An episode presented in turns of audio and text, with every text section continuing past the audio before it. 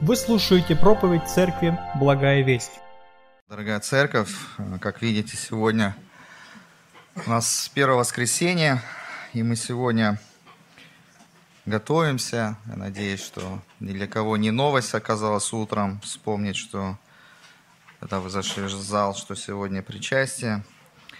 А, и сегодня, конечно, будем размышлять о том, что сделал Христос для нас там на кресте. И знаете, один из самых удивительных отрывков, на который уже не раз э, в своей жизни проповедовал, но он удивительный, потому что как раз он погружает нас в размышления об искупительном подвиге Иисуса Христа.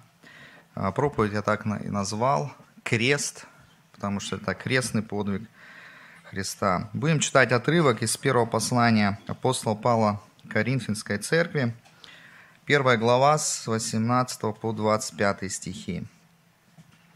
«Ибо слово о кресте для погибающих юродство есть, а для нас, спасаемых, сила Божия.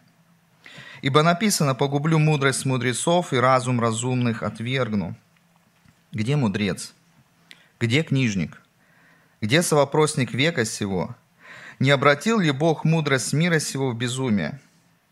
Ибо когда мир своей мудростью не познал Бога в премудрости Божией, то благоугодно было Богу юродством проповеди спасти верующих. Ибо иудеи требуют чудес, и елены ищут мудрости – а мы проповедуем Христа распятого для иудеев соблазн, а для еленов безумие.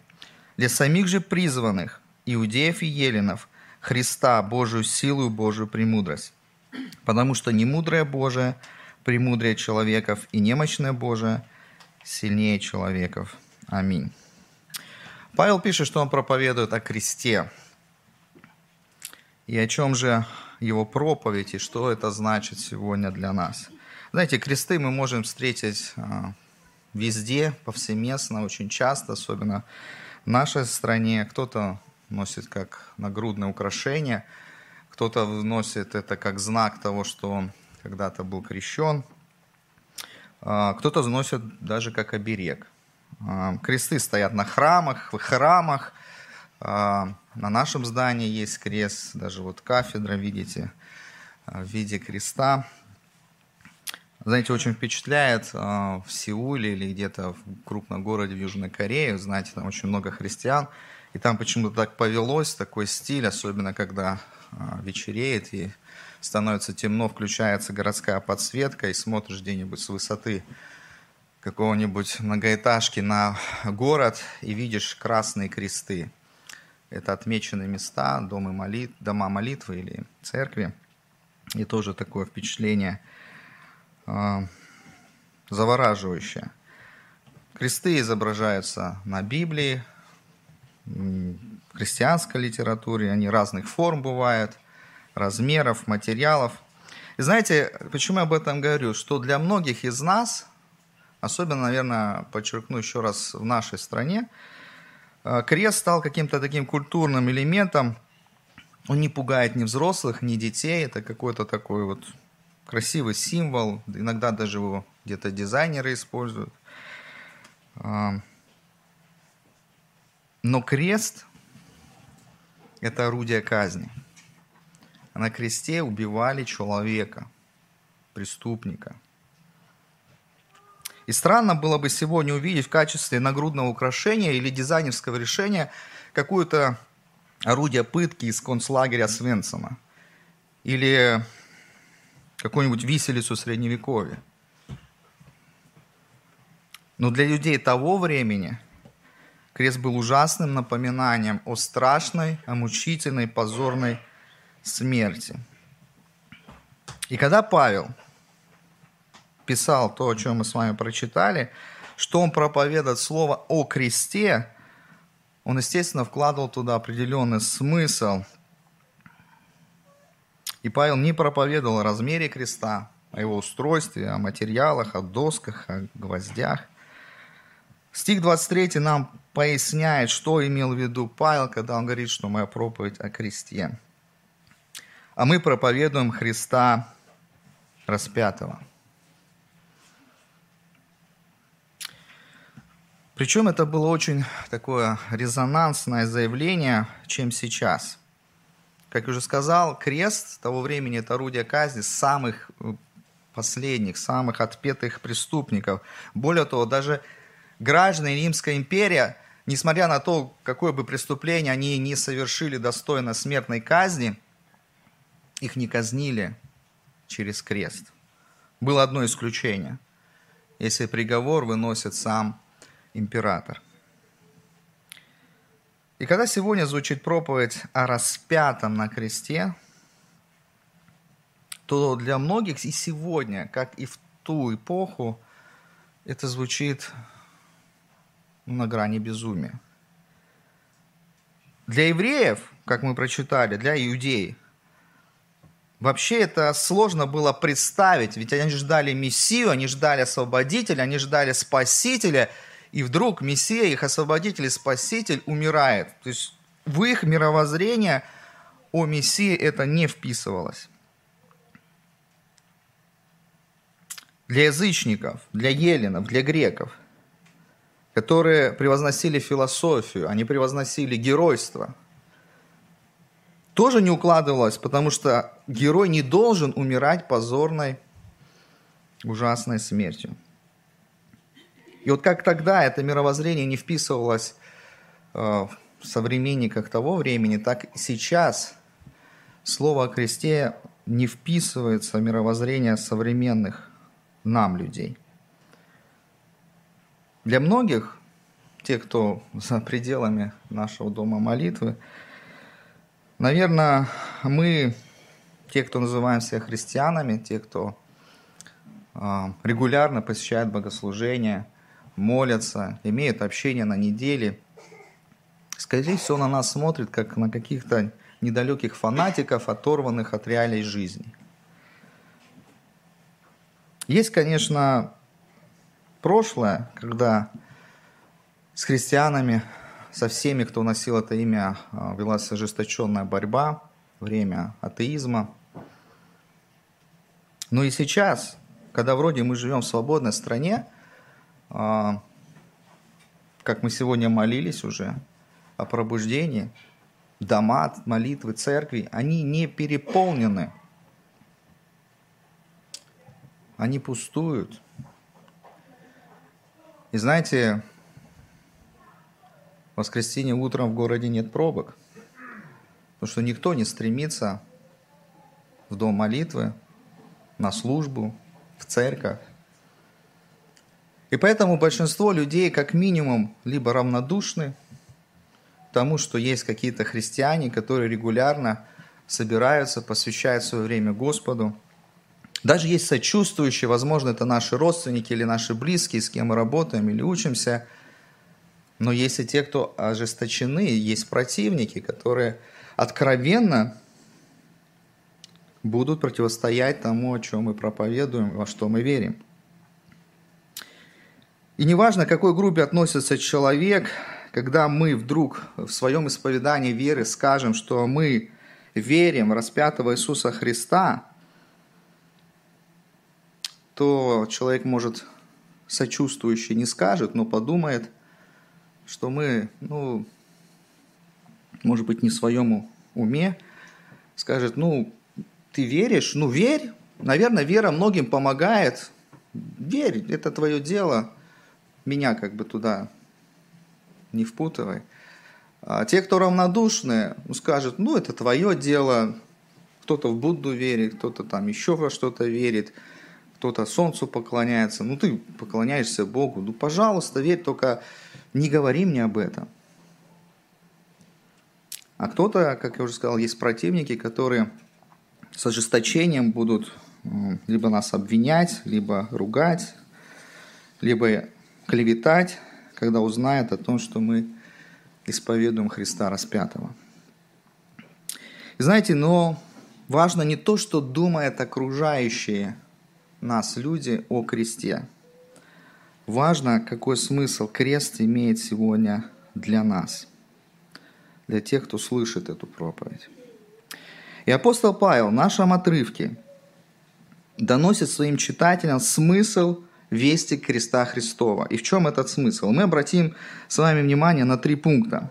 Во-первых, весь о кресте разделяет человеческую расу на спасенных и погибших. Во-вторых, весь о кресте показывает превосходство Божьей мудрости над человеческой. И в-третьих, весь о кресте – это Божья сила.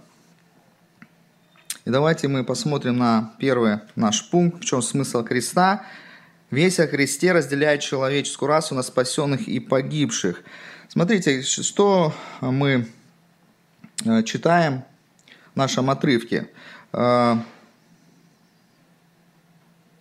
Э, 18 стих. «Ибо слово о кресте для погибающих юродство есть, а для нас, спасаемых, сила Божия». Мы видим две категории людей. Какие-то погибающие, а какие-то спасаемые. То есть Павел однозначно делит все человечество на две категории. Хотя он будет упоминать иудеев, еленов. Всегда было как бы противоборство э, вот, греческой философии греческого современного той реальности мира и э, иудеи. И, соответственно, э, познание Бога как Бога евреев.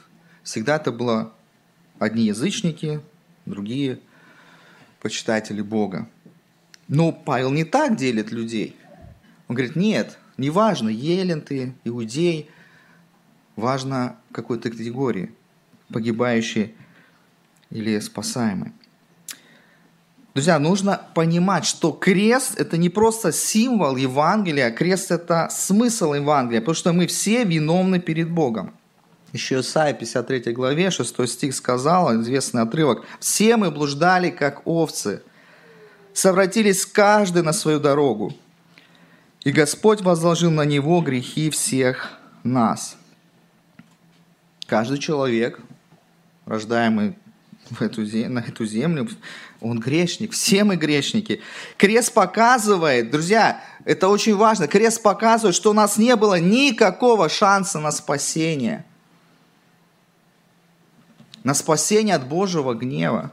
Если, может быть, кто-то думает, надеяться, что он добрыми делами, какой-то аскетическим э, образом жизни или благотворительностью заслужит Божьего умилостивления и тем самым спасет, спасется, тот ошибается. Может быть, кто-то думает, что он, ну, Бог же добрым, сегодня мы хороший гимн пели, милости Господней полна вся земля. Ну, Бог такой добрый, он просто, ну, он просто примет меня.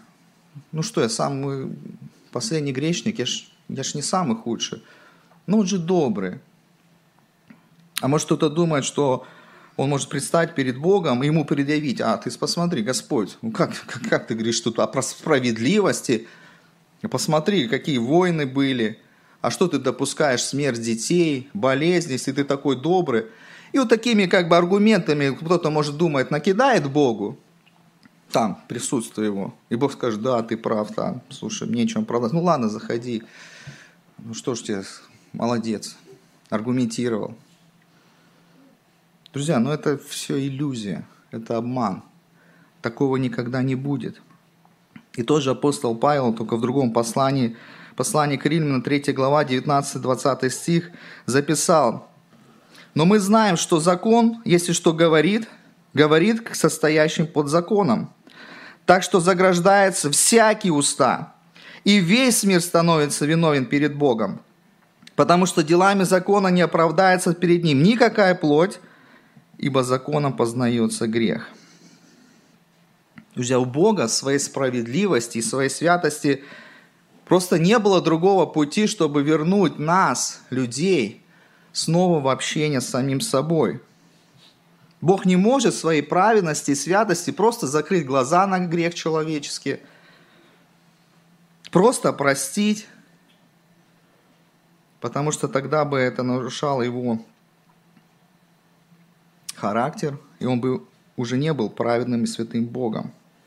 И поэтому у Бога, в принципе, это было не так много вариантов. И самый, наверное, простой вариант – это просто уничтожить грех вместе с нами, вместе с людьми. И гореть всем нам вечно в озере огненном. Либо он должен быть, должен был быть Бог, что-то сделать, чтобы вместо людей кто-то понес наказание за этот грех. И, соответственно, он должен был быть убит, и должен был, был понести гнев Божий. И этот другой стал Иисус Христос. Божья справедливость, ярость Божьего гнева обрушилась на Иисуса именно там, на кресте. Вот почему Павел так превозносит и ценит, и проповедует, говорит, Слово Мое о кресте. Там Бог привел в исполнение приговор праведного суда. Кто-то должен был заплатить за наш с вами грех. И плата за него стал Иисус Христос на кресте.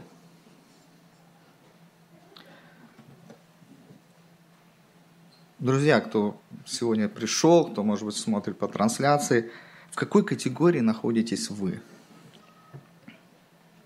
Спасенные верующие или отвергающие эту весть о кресте погибающие?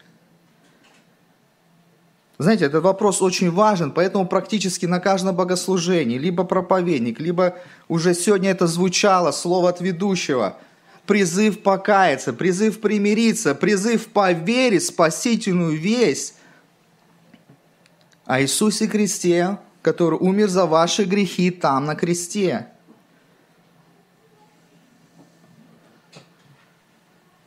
И от многих, для кого эта весть еще не стала спасительной, ожидается отклик, отклик веры, чтобы перейти из состояния погибающего в состояние спасенного. Итак, Павел не просто говорит, что все люди делятся на погибающих и спасенных, он еще и говорит о том, что бы мы выбрали спасение. И второй смысл креста, весь о кресте показывает превосходство Божьей мудрости на человеческое. Чуть ниже, 20-21 стих Павел пишет, «Где мудрец, где книжник, где совопросник века сего? Не обратил ли Бог мудрость мира сего в безумие? Ибо когда мир своей мудростью не познал Бога в премудрости Божией, то благоугодно было Богу юродством проповеди спасти верующих». Что за эти за категории в 20 стихе Павел перечисляет? Книжник, мудрец, совопросник века сего. Мудрецы – Здесь речь идет о философах того времени, о греческой философии. Эпикурейцы, стоики, э, софисты, платонисты. Вспоминаем, кто учил философию. Были такие последователи различных направлений. В чем суть? Эти люди претендовали на право понимать мировоззрение, устройство мира и, как следствие, правильно жить в этом мире – но ни одна система человеческой мудрости, никакая философия даже близко не дошла в своих попытках объяснить мир и путь спасения, который предложил нам Бог посредством Евангелия, в сути которой смерть Иисуса Христа. У нас есть книжник, это уже другая категория, это знатоки Божьего закона – это больше иудеи, да, о них э, часто пишется в Евангелиях, книжники, которые изучали Божий закон. Но опять же, почему-то и они не могли ни в древних преданиях, ни в Ветхом Завете разглядеть евангельскую весть, в сути которой смерть Иисуса Христа на кресте. Совопросник века всего, буквально в оригинале спорщики – это те, которые пытались риторикой, какими-то вопросами, либо поставить кого-то в тупик, либо искусственным образом показать свою правоту, выгородить себя. И что? Они продвинулись разве в том, чтобы объяснить путь спасения для человека через крест Христа? Нисколько. Все эти люди в глазах Бога оказались далеки от истины. И поэтому Павел под действием Духа Святого говорит, что мудрость вот этих людей – это не что иное, как безумие. Но знаете, что самое страшное, когда мы читаем эти стихи? Здесь как бы представлены разные категории людей, мыслящих, э, разумных, э, пытающихся осмыслить действительность, мировоззрение. И все эти люди они не могли познать Бога и Его истину. Друзья, это страшно. Это говорит нам о том, что человек грешный, непросвещенный Духом Божиим, обречен на провал. Человек в падшем своем состоянии не может понять, усвоить и принять истину о Боге, и в том числе евангельскую истину о том, как спастись. Но что делает Бог? Как Он доносит истину, что человек становится способным ее понять, усвоить и принять? Мы с вами прочитали, то благоугодно было Богу юродством проповеди спасти верующих. Слово юродство, это синодальный наш перевод, не совсем передает суть греческого языка, а там буквально стоит глупость. Что придумал Бог для того, чтобы спасти человека? Каким образом донести евангельскую весть? Проповедь. Проповедь о Христе на кресте. Еще раз, 23-24 стихи. «А мы проповедуем Христа распятого». Здесь у нас написано – для иудеев соблазн, а для еленов безумие. Почему мы уже чуть выше сказали? Для самих же призванных иудеев и еленов Христа Божью силу и Божью премудрость. Друзья, простая весть, простой рассказ о том, что кто-то умер за наши грехи на кресте, при содействии силы Духа Божия достигает результата. В нашем тексте это слово выражено «призванный». И сегодня еще хочу раз напомнить, сегодня звучало, когда вы услышите, когда вы почувствуете, когда вы попытаетесь понять, как действует Дух Божий в вашем сердце, не пропустите призыв. Не пропустите вот этот призыв обратиться к Богу и покаяться. Почему? Потому что это действие Духа Божия. И причем, с одной стороны, эта вещь настолько проста, что ее поймет любой ребенок, любой школьник, который научился читать. В этом же послании Коринфянам, уже в 15 главе, с 1 по 4 стих, Павел пишет, как бы раскрывает вообще суть Евангелия. «Напоминаю вам, братья, Евангелие, которое я благовествовал вам, которое вы и приняли, в котором и утвердились» которым и спасаетесь, если преподанное удерживаете так, как я благовествовал вам, если только не тщетно уверовали. Ибо я первоначально преподал вам, что и сам принял, то есть, что Христос умер за грехи наши по Писанию, и что Он погребен был, и что воскрес в третий день по Писанию. Вот просто еще раз вдумайтесь. Человеку не надо совершать каких-то гигантских подвигов куда-то ехать, стоять в очереди, на поклон кому-то или чему-то, на аудиенцию. Ему не нужно как-то себя истязать, ему не нужно продавать все свое имение, все свое имущество, становиться меценатом. Отклик на весть о кресте меняет коренным образом всю жизнь человека. Человек лежит парализованный. Он не может не пошевелить ни рукой, ни ногой. Он слышит весть о кресте, о распятом на кресте. Он может поверить в эту весть, и он будет спасен. Возможно, человек прожил безбожную жизнь в грехах, на одре болезни в 90 лет, услышит весть о кресте, если он поверит, он спасется. Куда проще – Куда проще механизм Божьего спасения. Но несмотря на простоту вести, еще раз говорю, весть очень проста, что кто-то на кресте умер, и этот кто-то был Сыном Божиим, который взял твои и мои грехи. Если ты в это веришь, ты спасаешься. Что может еще быть проще для того, чтобы спастись? Но несмотря на простоту этой вести, достаточно сложно осмыслить процесс нашего спасения, логически объяснить, а как же человек спасается. Даже у богословов, людей Божьих, возникают трудности в понимании этого процесса. Как действует благодать? А вера – это дар Божий или производная человека? А когда человек получает рождение свыше? А как Дух Божий поселяется в человека? А как существует ветхая новая природа? Этот извечный спор о суверенности Божьей ответственности человека в спасении.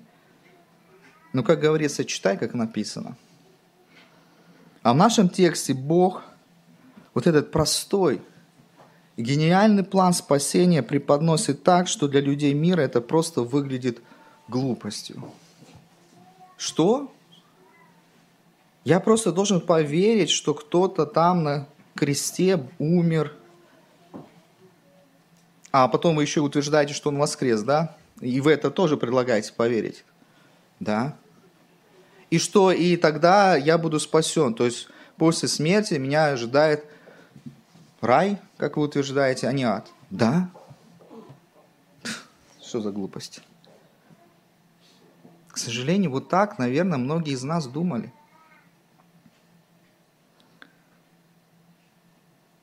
25 стих, потому что немудрое Божие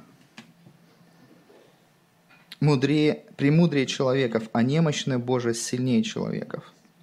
На самом деле тут переводчики тоже смягчили перевод, ведь то же слово, что и юродство тут переведено, то есть буквально слово глупость, и можно было бы перевести так, ведь в глупости, в кавычках, Божьей, куда больше мудрости, чем в человеческой мудрости, и в слабости Божьей куда больше силы, чем в человеческой силе. Понятно, что речь идет о переносном смысле, Бог не глуп, Бог не слаб, но даже если приписывать Богу какие-то человеческие черты или качества, то даже Божья глупость была бы намного больше самого мудрого человека. Таким образом, мы размышляем о втором смысле креста Христова. И весь о кресте показывает превосходство Божьей мудрости над человеческой. И мы с вами говорили, что, во-первых, человек не может сам по себе познать Бога и его пути – с другой стороны, мудрость настолько Божья превозносится и превосходит мудрость человеческую, что Бог избирает самый простой механизм для спасения. Это глупая проповедь о ком-то, кто висел на кресте.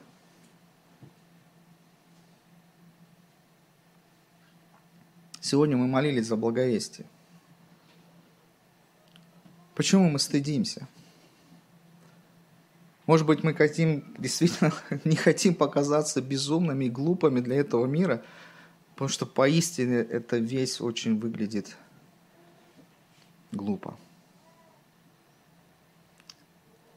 Но это премудрость Божья, и она спасает. И третье, о чем мы с вами немножко коснулись, почему проповедь о Христе на кресте – это премудрость Божия, потому что сам процесс спасения также показывает эту мудрость, где человеческий разум тоже ограничен. Я не могу вам объяснить, как каждый из вас, и я в том числе, родился свыше. В каком порядке последовательности это произошло. И это тоже говорит о мудрости Божией.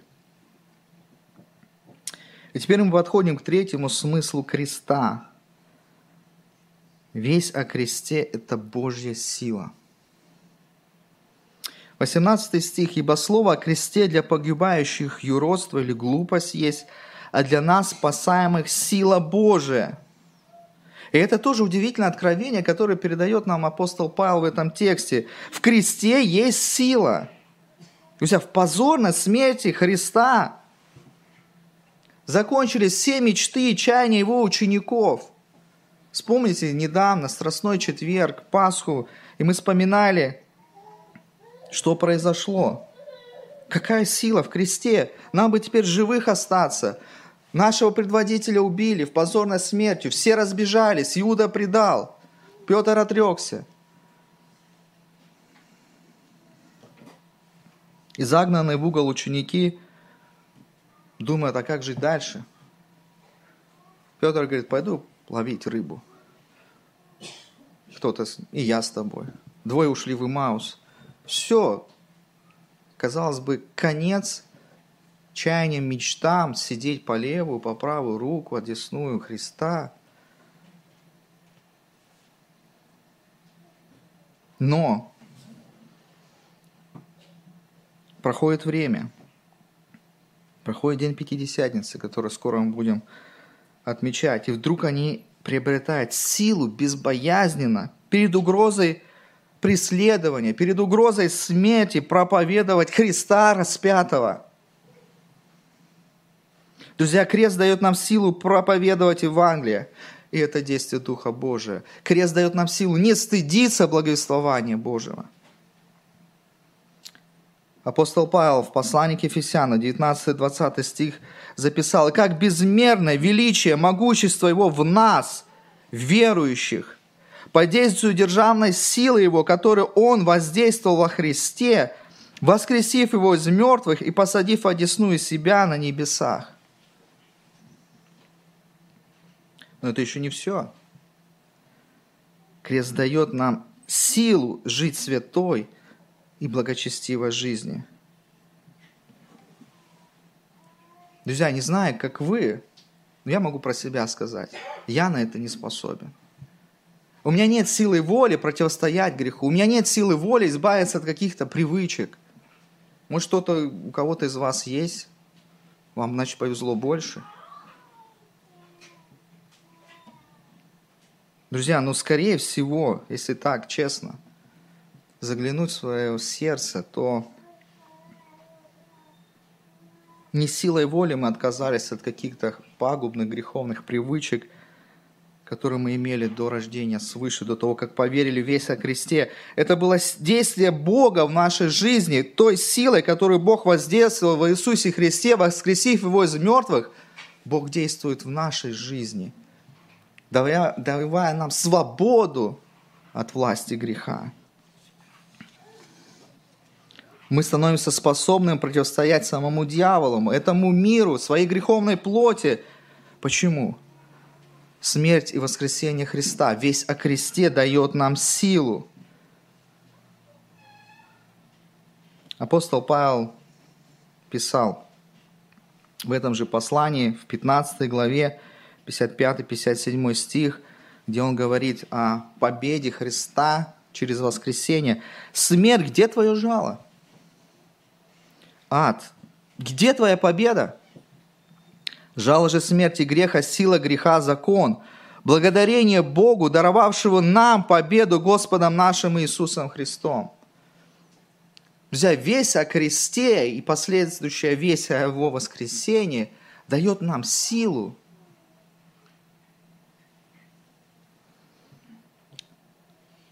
Также она дает нам силу для нашего освящения. Известный тоже отрывок Послание к евреям, 12 глава, с 1 по 3 стих. «Посему и мы, имея вокруг себя такое облако свидетелей, свергнем с себя всякое бремя, запинающее нас грех, и с терпением будем проходить предлежащее нам поприще, взирая на начальника и совершителя веры Иисуса, который, на какого Иисуса мы должны взирать? Может быть, на рожденного, на младенца, представлять, какой милый Иисус. Или, может быть, на Иисуса, который с властью повелевает, умолкни, перестань ветру и воде. Какого Иисуса мы должны представлять? А может быть, того, который видел Иоанн, там прославленного, царственного, в белых одеждах,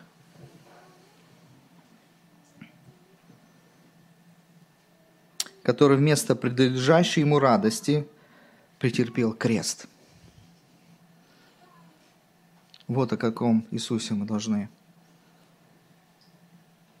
взирать. На какого Иисуса мы должны взирать. Пренебрегши посрамление и восел одесную престола Божия, помыслите о претерпевшем такое над собою поругание от грешников, чтобы вам не изнемочь и не ослабить душами вашими, Другими словами, чтобы у вас была сила идти по этой жизни, преодолевая грех, искушение, побеждая все эти грехи, которые имеют место быть в нашей жизни. Третий стих говорит, предупреждение, мы можем ослабить душами нашими. Нам нужна сила, нам нужно обновиться в силе. И есть верное Божье средство восстановить эту силу размышления, претерпевшим на кресте такие поругания. Вот почему каждый месяц Мы собираемся всей церковью, чтобы не просто участвовать в заповеди, мы вспоминаем креста на, Хри... Христа на кресте, чтобы обновить нашу силу, чтобы вспомнить цену нашего искупления, чтобы посмотреть на распятого и идти дальше. И идти дальше. Снова и снова. Таким образом, крест имеет смысл силы, об этом пишет апостол Павел в нашем отрывке. И хотя мы говорим, когда о полноте Евангелия, мы с вами прочитали 15 главу из нашего первого послания к Коринфянам, полнота Евангелия говорит и о победе Христа над смертью, то есть мы не можем не говорить и о воскресении. Ведь Иисус Христос не остался там на кресте – и он не остался мертвым. И он не остался там в гробе. Он воскрес. И это целостность Евангелия.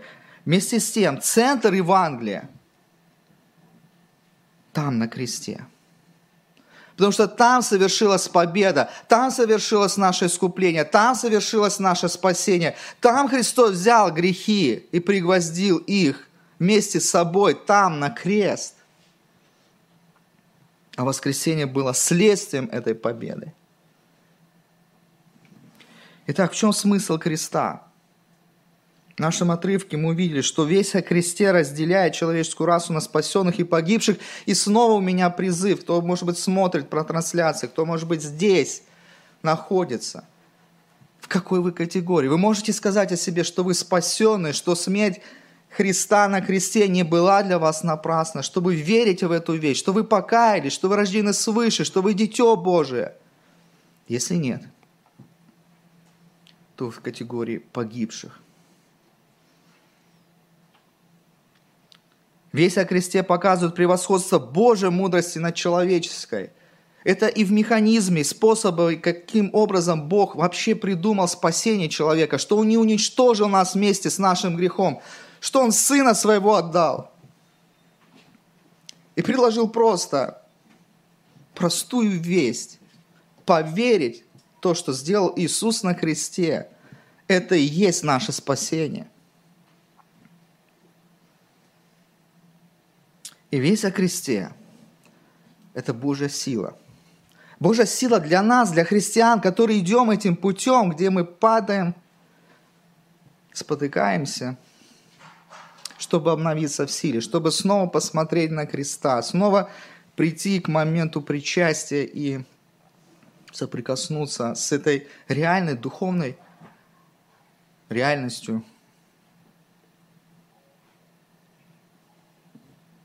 Когда мы снова и снова проповедуем Христа распятого, размышляем о том, что Он претерпел ради нас, мы проповедуем Евангелие, во-первых, себе – во-вторых, окружающим нас здесь, братьям и сестрам. И это снова обновляет нас, чтобы идти дальше. И пусть Господь нас в этом благословит. Аминь. Помолимся. Господь и Бог наш Иисус Христос, мы благодарим Тебя за то, что Ты отдал своего единородного Сына. Ты не просто послал его в командировку, ты отдал его, Господь, на смерть, позорную, мучительную. Ты отдал его на крест. И мы благодарим, что для нас, для христиан, крест имеет особое значение. Это напоминание о Твоей любви, о Твоей справедливости, о Твоей святости и о нашем спасении, о нашем искуплении, о нашем усыновлении – Господь, я молюсь о том, чтобы для каждого здесь присутствующего, для тех, кто слышит это слово, крест засиял новыми красками Твоей славы, Твоей мудрости, чтобы в нем мы увидели, как нам обновиться в силе. Господи, благослови, чтобы мы были сильны, преодолевать все трудности, искушения, чтобы мы искали эту силу там, на Голгофе, у подножия креста, где висел наш Господь и Спаситель. Прошу, благослови, Господь, чтобы мы не стыдились этой простой, обыкновенной вести. Чтобы мы верили в силу Духа Твоего, который просвещает всякого. И если, Господь, Ты коснешься людей, то как когда-то и мы, мы примем эту простую весть, поверим в нее и будем спасены. Благослови тех, кто, Господь, может, еще колеблется, может, кого-то ты сегодня, сейчас касаешься Духом Твоим Святым, чтобы они приняли эту простую, по-человеческую, глупую весть о спасении, весть о том, как Ты нас спас через жертву на кресте. Благослови, Господь, церковь Твою. Молюсь Тебе во имя Отца, Сына и Духа Святого. Аминь. Местная религиозная организация Церковь Евангельских христиан-баптистов «Благая весть» зарегистрирована 24 июня 1999 года. ОГРН 103 773 974 3007